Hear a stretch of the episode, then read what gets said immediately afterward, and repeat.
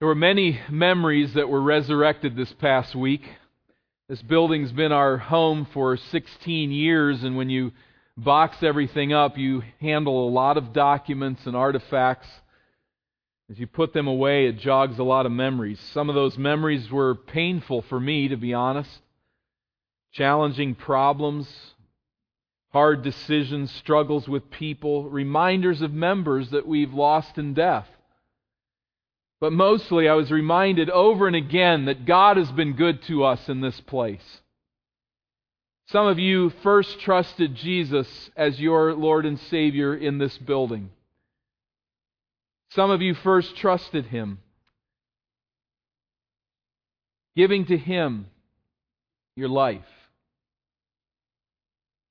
In this place, God's Word has been preached and taught week in and week out, year after year. From this base of operation, beams of gospel light have penetrated our community, touched many people across the globe, and are doing so today. Proclaiming hope to unbelievers, building up the church of Jesus Christ. The Lord has given us here in increasing ways, I think, a base of operation that is touching people and strengthening His church. In the years the Lord has given us here, we have pooled resources we have lifted up many prayers. We have utilized gifts. And we have magnified the splendor of God together. God has been good to us in this place. We were virtually homeless when we found this humble building in 1995. We were virtually penniless when we purchased it about six months later in 1996. In those early days, we were also complete strangers in this town. It was rather a harrowing experience at times, a lot of uncertainties as we tried to present our case to turn this building into a house of worship. We had no bearing in this city, and we're not sure if God would allow us to do that, but not knowing all the time that this would become our comfortable home for over 16 years. God has been good to us here. But the time has come to say goodbye. To say goodbye to this place, to this house of worship. Some of us will do so today with a lump in our throats. Others will wonder what on earth is the problem, perhaps. But despite any fond memories that we may leave here, we can, we know, move forward with keen anticipation. We will always give God thanks for supplying this building, always. But our identity, of course, is not in a building. Our identity is in the Lord Jesus Christ. Our identity is within our, with our citizenship in heaven. Our ultimate place of worship is the celestial city whose builder and maker is God. So that's where our hope is. And so we bid farewell to this building really as pilgrims. With our gaze fixed on the road ahead, we lean into the wind and we journey on. As we have put our faith in God in this place through many trials and blessings, so we journey forward in faith that the same Savior who has been pouring out his blessing upon us here will continue to do so in another place on the planet. God is not obligated to continue prospering Eden Baptist Church or using us for his glory. He owes us nothing. But may we leave this place continuing to walk in humble dependence upon Him as we pour out our lives in the days ahead for His kingdom and glory.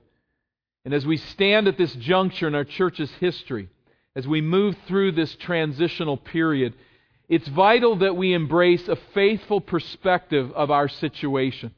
It's crucial that we mold our thoughts and our attitudes to conform to God's perspective as He sees us at this place and as we look to Him for His grace, how will we think about it? How will we perceive ourselves and how will we move forward? I think we gain help and light to this end in Moses' instructions to the Israelites as they prepared to enter the promised land. And turning back again here to the book of Deuteronomy, if you will, to chapter 7, we find God's people in transition. Israel is at a critical juncture in her history. We know the account, many of us, very well. Israel, 40 years earlier, was delivered from Egyptian slavery, an event that embodied God's redemptive purposes for his people. It was not simply delivering them from Egypt. End of discussion. But delivering them from in Egypt became a theme, a redemptive theme that would always be brought back to this idea that God is a God who releases his people from bondage. He is in the business of saving his people. Over the past 40 years, we know because of Israel's sin, she's been wandering as a homeless nation in the virtually uninhabitable wilderness to the south and east of Palestine. Now Israel is positioned on this east side of the Jordan, poised to possess the promised land by force. In this book of Deuteronomy, Moses instructs the Israelites as he prepares them spiritually to occupy their new home in the promised land. To God's glory, to God's honor, he instructs them how they should think about this process and this transition. And the heart of this instruction, it's important to note, is Israel's responsibility to continue in obedience to God's law to follow his commandments, his decrees, and his counsel. It's instructive here because they're poised on the verge of an invasion. But the instruction is not about military tactics. The instruction is about obedience to God's word. Walk in obedience to the Lord, and He'll fight every battle. Your call is to be faithful to his truth. The spirit of this counsel, as Moses talks to the Israelites about their attitude as they possess this land, and as he talks to them about their necessity of hearing the voice of God, the spirit of this counsel is very applicable to us as we pass through a transition phase in our own journey. Now let's be careful with our Bible interpretation please understand Israel's experience has no direct application to us as a church. In other words, let me say it this way Savage is not Egypt. Burnsville High School is not Transjordan. And our property over there on Highway 13 is not the promised land. Understanding all that, we never want to twist the scriptures to interpret it that way and say there's a direct moral call to us here. But having said that, this book is God's word to his people in transition. It is his word to his people as they are about to receive a unique blessing. And I think then there is applicable counsel to us, which we will not say read ourselves into Israel's account, but nonetheless take this counsel in this light and realize there is a call to us. And I think that will be very clear as we consider it. So we have Israel, a people moving into a new phase of their history, a once enslaved people, more recently, a nation of liberated Bedouins. They've been liberated, but they're moving from place to place with no place to call their home. Now think of this. They're about to take possession of a rich land with definable boundaries. A land flowing with milk and honey. This is about to become theirs. And to this transitioning people, to this nation soon to receive God's rich blessing, Moses provides a, a word of counsel I believe we should take it to heart, Eden Baptist Church. Let's take it to heart. Deuteronomy 7, we see the context in verse 1. When the Lord your God brings you into the land that you are entering to take possession of it, that's how Moses starts this line of instruction. He is clearly talking to them about their attitude and orientation after they possess the land. So this is counsel ahead of time preparatory advice. Israel is called in these next verses to holiness. She's to keep herself separate from the pagan nations now in the land. She is not to form a covenant with them. But she is to remain true to her covenant with God. She is to remain a holy people. Now, why is that so? Why must Israel be distinct from the other nations of the land into which she is now headed? Verse 6. Deuteronomy 7, verse 6 4. Because you are a people holy to the Lord your God. The Lord your God has chosen you to be a people for his treasured possession out of all the peoples who are on the face of the earth. So Moses says with full assurance to the Israelites, You are uniquely loved by God. He has chosen you as his prized possession. You are his in a way that is wholly distinct from all other nations.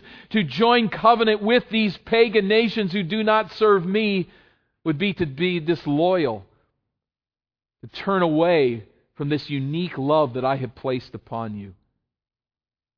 Now, that's a glorious truth, isn't it? I mean, there's a moral call there that certainly we need to take seriously. But as Israel hears this, there, this is glorious truth. It's truth that should fill their heart with joy and thanksgiving. God has chosen us as His people.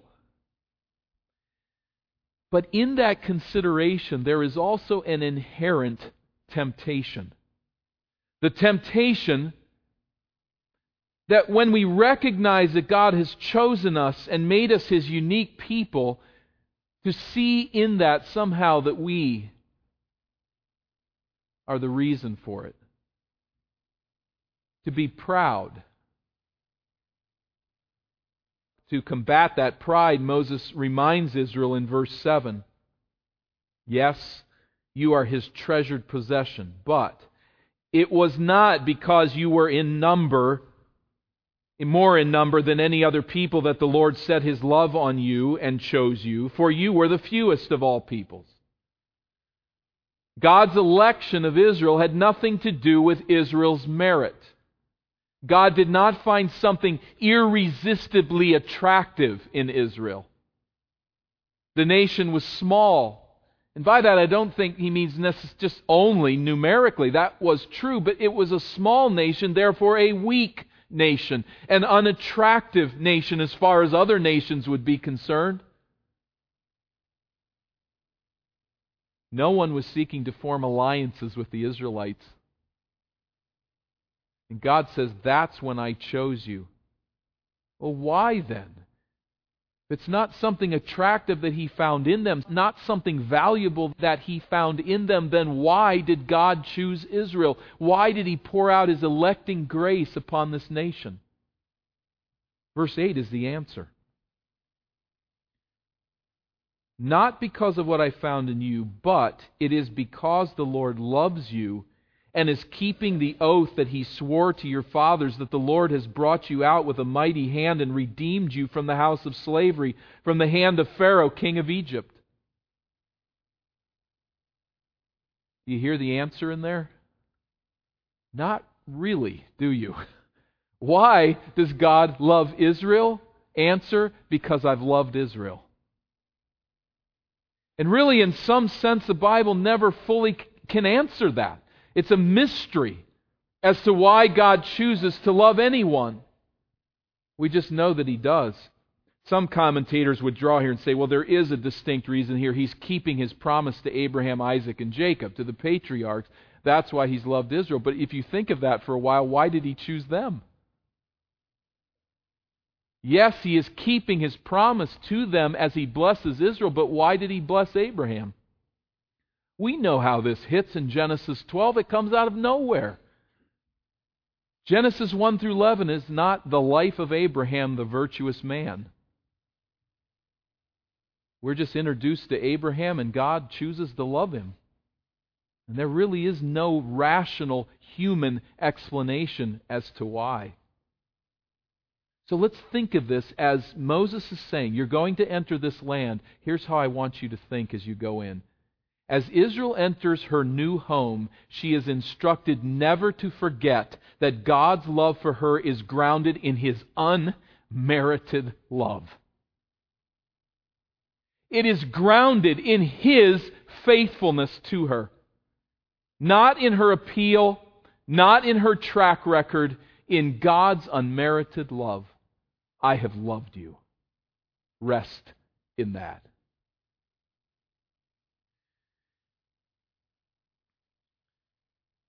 You've gathered with us today. It is possible that you have not come to a place of saving faith in Jesus Christ. You've not come to a sense that your sins have been forgiven in Christ and that you've been united with Him spiritually. You know, I would say to you that the fundamental error that religious people make is to think that God accepts me because of the good deeds that I do or simply because I am. He sees the value in who I am and receives me because of who I am or perhaps because of things that I have done to earn His favor. That's a fundamental error that religious people make. And perhaps you even believe that a right relationship with God is achieved by doing good deeds, by being a good person. God surely would receive someone who's trying. If that's what you think, please know this there's a lot of people who share your opinion. One of them is not God. The love that we find in Scripture, from cover to cover in the Bible, God's love for people, is always rooted in His unmerited grace. There is nothing that you can do to earn this mercy from God. And seeking to earn this mercy from God is indeed to worship the idols of this world and to turn your back on His provision of grace. Listen to the words of Titus 3. God saves us not because of works done by us in righteousness. He saves us according to His own mercy by the washing of regeneration and renewal of the Holy Spirit, whom He poured out on us richly through Jesus Christ our Savior. I cannot turn on the outpouring of the Spirit of God by my good works. Only God could possibly do that, and He does that through Jesus Christ our Savior. So that being justified by His grace, we might become heirs according to the hope of eternal life. We become heirs of God. We become His children as our sins are forgiven by what Jesus Christ has done. And if I rest and trust in my own good deeds, then I am saying that in some sense Jesus' righteousness is not necessary. On some level. But what we must understand is when it comes to God's love, when it comes to becoming one of His children, we are justified by grace through faith in Jesus Christ, in his death to pay the penalty of sin, in his resurrection to give us victory over the grave. Only in that may we rest. If you have not come to place your faith and rest in that message, I beg you in behalf of Christ to throw yourself at his mercy and you will find it rich and eternal. But for those of us who have placed our faith in Christ as Savior, this is how we live our lives.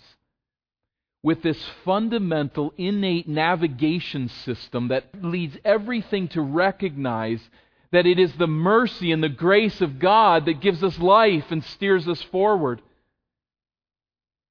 It is not merely seeing the grace of God in our conversion, but it is then, as his followers, to see the grace of God as a fundamental orientation toward everything that we do and receive. We are not accepted on the merits of our good deeds. We weren't accepted on the merits of our good deeds when we received Christ as Savior, and we're not received now in our relationship with Him on the basis of what we do.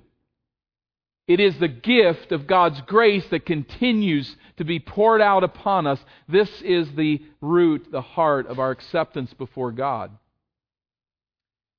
Now, we are indeed to live righteously. As Titus 2 says, He gave Himself for us in order to redeem us from all lawlessness and in order to purify for Himself a people, hear it, for His own possession who are zealous of good works. In Christ, we become the treasured possession of God, as was Israel in a distinct sense. We become the people of God to do good works, not to gain the favor of God, but in response to His love. So at the heart of it all is a sense that the love of God is everything. His grace is everything, and all that comes out of our life flows from this rootedness, this navigation system at the heart of our soul, at the core of our being, realizing that it is by grace alone that we're saved, it is by grace alone that we're sanctified, it is by grace alone that we have life. We're moved by that inner trust. So at the end of the day, no matter how God blesses us, Eden Baptist Church should always be marked by a deep seated humility the truth is that we are the undeserving recipients of Christ's unmerited love. God, in His mercy, chose us as His prized possession. If we will really grasp that reality, we will not grow proud as a church. If we grasp this reality in our lives, then our lives will be marked by a joyful humility that feasts on the goodness of God's grace and such humility that is satisfied in God's mercy shows itself on people's faces. It shows itself in their lives. It cannot be hidden. There's this pervasive, driving inner humility centered in God's unmerited love. That's who you need to be, Israel. Moses says, as you come into the land, to know that God loved you because he loved you. And so must we recognize this truth in our everyday lives. Having established that point generally here in chapter 7, Moses sounds the same theme again in chapter 8, but applies it more specifically to this possession of the land in Israel's experience. Deuteronomy chapter 8 We've read these first 10 verses, and we remember in these opening verses that Moses recounts the trials the Israelites suffered in their wilderness wanderings disciplinary trials. God designed to strengthen their faith, to teach them to rely on His Word for His sustenance. Yes, he says in the first five verses, I took you through trouble. I took you through trouble to teach you to depend on my Word.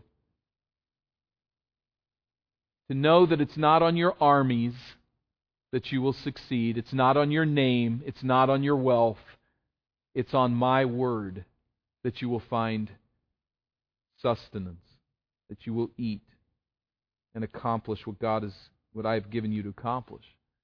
Having said that, then, we come to verse 6. So, what's the end of all of this? What's the outcome of all of these trials in the wilderness? Here it is so that you shall keep the commandments of the Lord your God by walking in his ways and by fearing him. That's the whole point of the wilderness trials, Moses says. That you would fear God, that you would walk in his word. Now, God is delivering the Israelites out of that desert experience. You see the transition here. This is what you were taught in the trials of the wilderness to trust in the Word of God. Now you're coming into a place where many of those trials are going to be in your rearview mirror. How are you going to respond now on this side of the Jordan?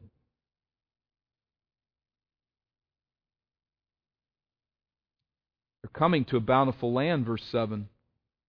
For the Lord your God is bringing you into a good land, a land of brooks of water, of fountains and springs flowing out in the valleys and hills.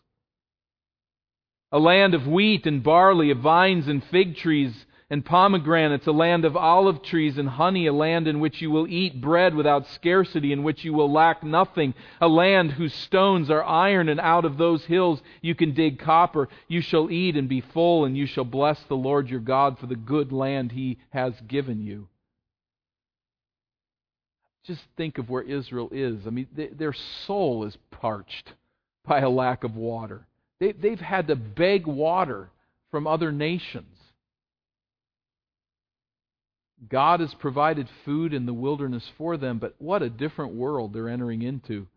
From the harsh, barren wilderness, now Israel is taking possession of a land that boasts natural springs of limestone filtered water. of flowing streams, and even of lakes. It's a land that produces wheat and barley and grapes and figs and dates and olives and pomegranates, pistachio nuts and almonds and honey. And here you can sustain flocks and herds, unlike anything they've known for a long time. How should Israel respond as she enters into this good land? Notice the attitude, the orientation. Verse 11 Take care lest you forget the Lord your God by not keeping his commandments and his rules and his statutes, which I command you today. Take care. The Hebrew word speaks of guarding or keeping vigil. Israel is warned to keep guard over her soul so that she does not disregard God's word. Moses has a specific situation in mind. That's general. Don't turn away from the Word of God as you come to this place of security and prosperity. Specifically, he has this in mind, verse 12, lest when you have eaten and are full, and have built good houses and live in them, and when your herds and flocks multiply, and your silver and your gold is multiplied, and all that you have is multiplied, then your heart be lifted up. And you forget the Lord your God who brought you out of the land of Egypt, out of the house of slavery, who led you through the great and terrifying wilderness with its fiery serpents and scorpions and thirsty ground where there was no water, who brought you water out of the flinty rock, who fed you in the wilderness with manna that your fathers did not know, that he might humble you and test you to do you good in the end. God has uniquely delivered Israel from all sorts of trouble. Slavery in Egypt, many dangers, toils, and snares in the wilderness, all of it intended to teach them dependence upon Him, trust in His Word. They had to rely in faith upon the Lord. But now, you're going into this place where all these things are supplied. Let's get back to the point that Moses is driving home here, verse 17. Beware then, lest you say in your heart, My power and the might of my hand have gotten me this wealth. When God delivers manna on the desert floor every morning, it's pretty difficult to say, I did that. It's pretty difficult to ignore the Lord. He is providing your food every day in a place where there's no food. But in this new fertile land, Israel will be raising her own wheat and making her own bread. She will be raising crops, managing flocks and herds. And the temptation Moses knows will be for them to say, probably never to articulate it. They don't get up in the morning and announce this. But he knows the temptation will be to say, Look what I have done. Look what we have accomplished. Or to say it a little bit differently, once God pours out his prosperity, we no longer think of him. We just grab his gifts and we turn them into idols. And so, the God who pours out his blessing upon us, we take those gifts and we turn our back on the giver. Beware. Do not let that happen, Moses says. It's a warning against arrogance, a warning against self congratulatory idolatry. Look what we have done. Prosperity naturally fuels pride. That's an innate danger. And especially for people who have come to terms with God's electing love, such pride is wickedness. So I think a good word here for us as we enter into a new possession. Now, a cynic might quip at this point that we do not possess any wealth in Burnsville. We only possess debt. That's it. Admittedly, our buildings belong less to us at the moment and more to our bank. But we're going to work on that. As far as we can reasonably determine, this is a story that's still being written. Christ tarries his return, the story of a church is not like a family that goes with one generation and then the others pass on unto their own stories, but a church can go four generations. We're at a particularly unique spot in the journey of this church.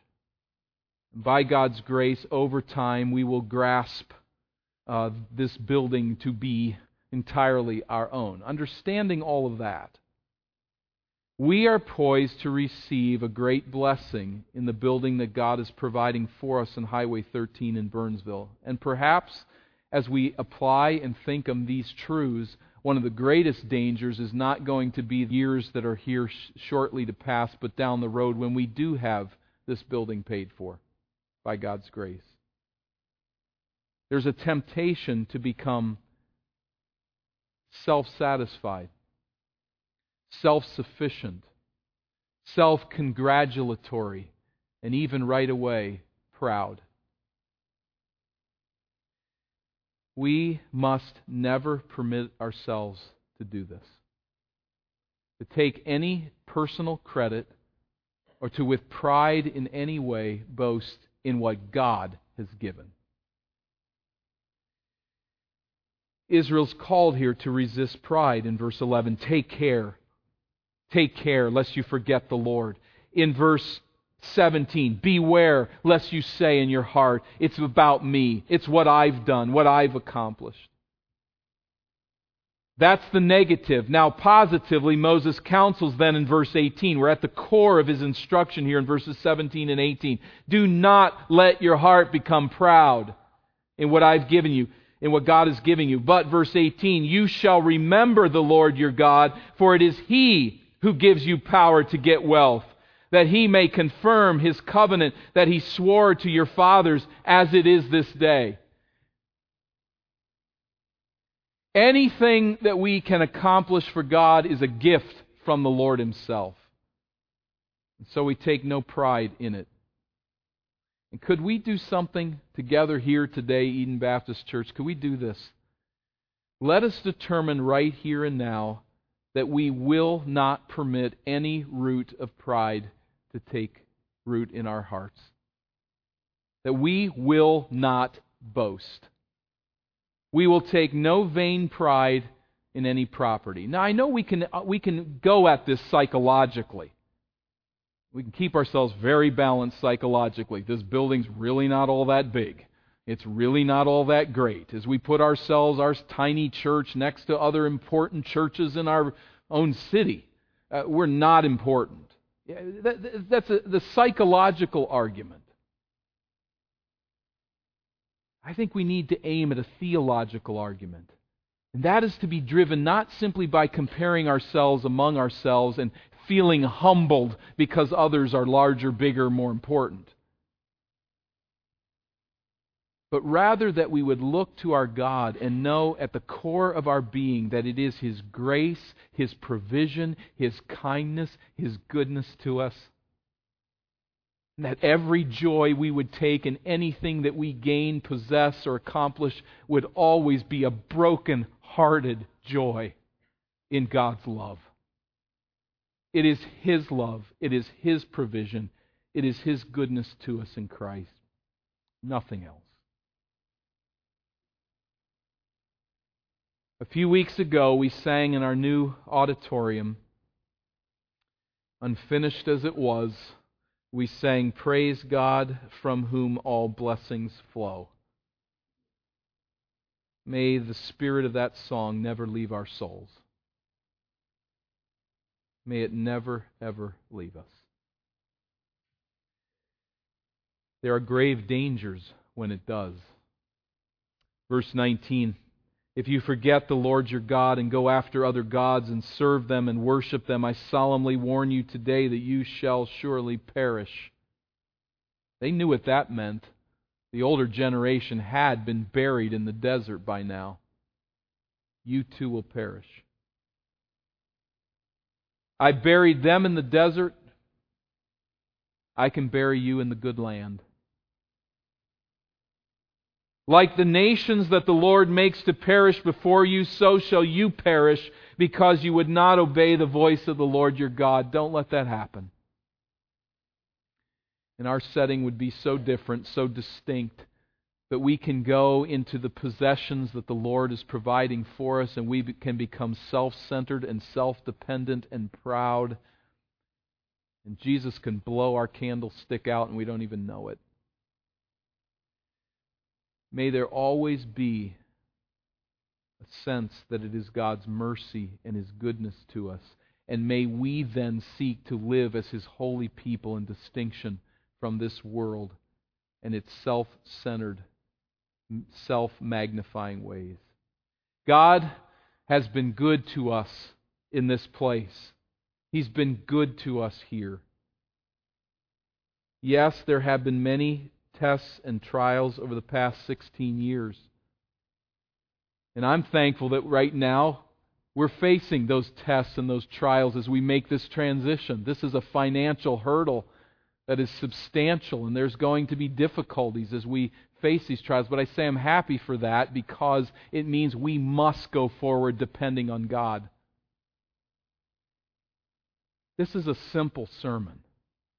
Be holy in the world, don't be proud. Simple. We know this.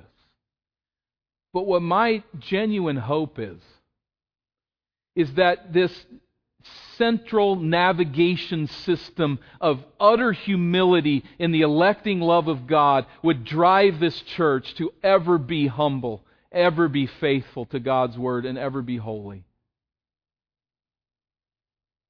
So that if ever we came to a place where we became comfortable, I think there's ways we need to work around ever being able to be comfortable. But that aside, if we become comfortable in a building, there may be some who are attracted by that comfort. And my hope and my prayer is that there will be a fire within us that says, it's the love and the grace of God alone. And that humility marks our faces, our purposes, our orientation. It's my prayer that a desire to be holy and faithful to the Lord will ever characterize Eden Baptist Church. So we say goodbye to this building.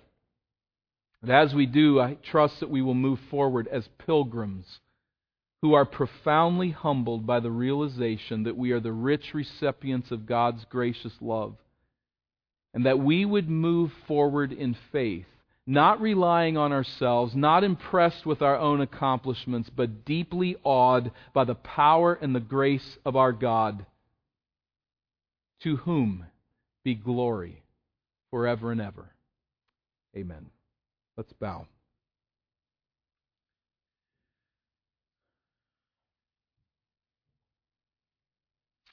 Father, we can hardly begin to articulate all that you have done for us, how you have blessed us. It's been some tiring days, some exhausting times, some seasons of deep grief. And through it all, though we would perhaps never choose one of these trials and difficult experiences, we rejoice together as a church in what you've done. That you have used these trials to deepen and bless this church. Father, we pause and give you thanks for the tremendous blessings you've poured out upon us. It is a privilege to serve as your representatives in this world. And I pray that we will ever strive to do so more effectively, more energetically, with greater faith. I pray that you'll deepen us and change us. But Lord, as we leave here, that with thanksgiving in our heart, we will depend upon you to continue to lead and direct us forward for the glory of your name. For anyone who knows not Christ as Savior in our midst, I pray that you would bring them to saving faith in Jesus Christ even today. For those of us who know you, Father, do a work in our souls. Permit us by your sanctifying grace to be a humble people, driven by the joy that we have been loved by you. Through no merit of our own, through no, through no natural attraction in us, you have loved us in Christ. Thank you. Thank you, our Savior, for this love. Amen.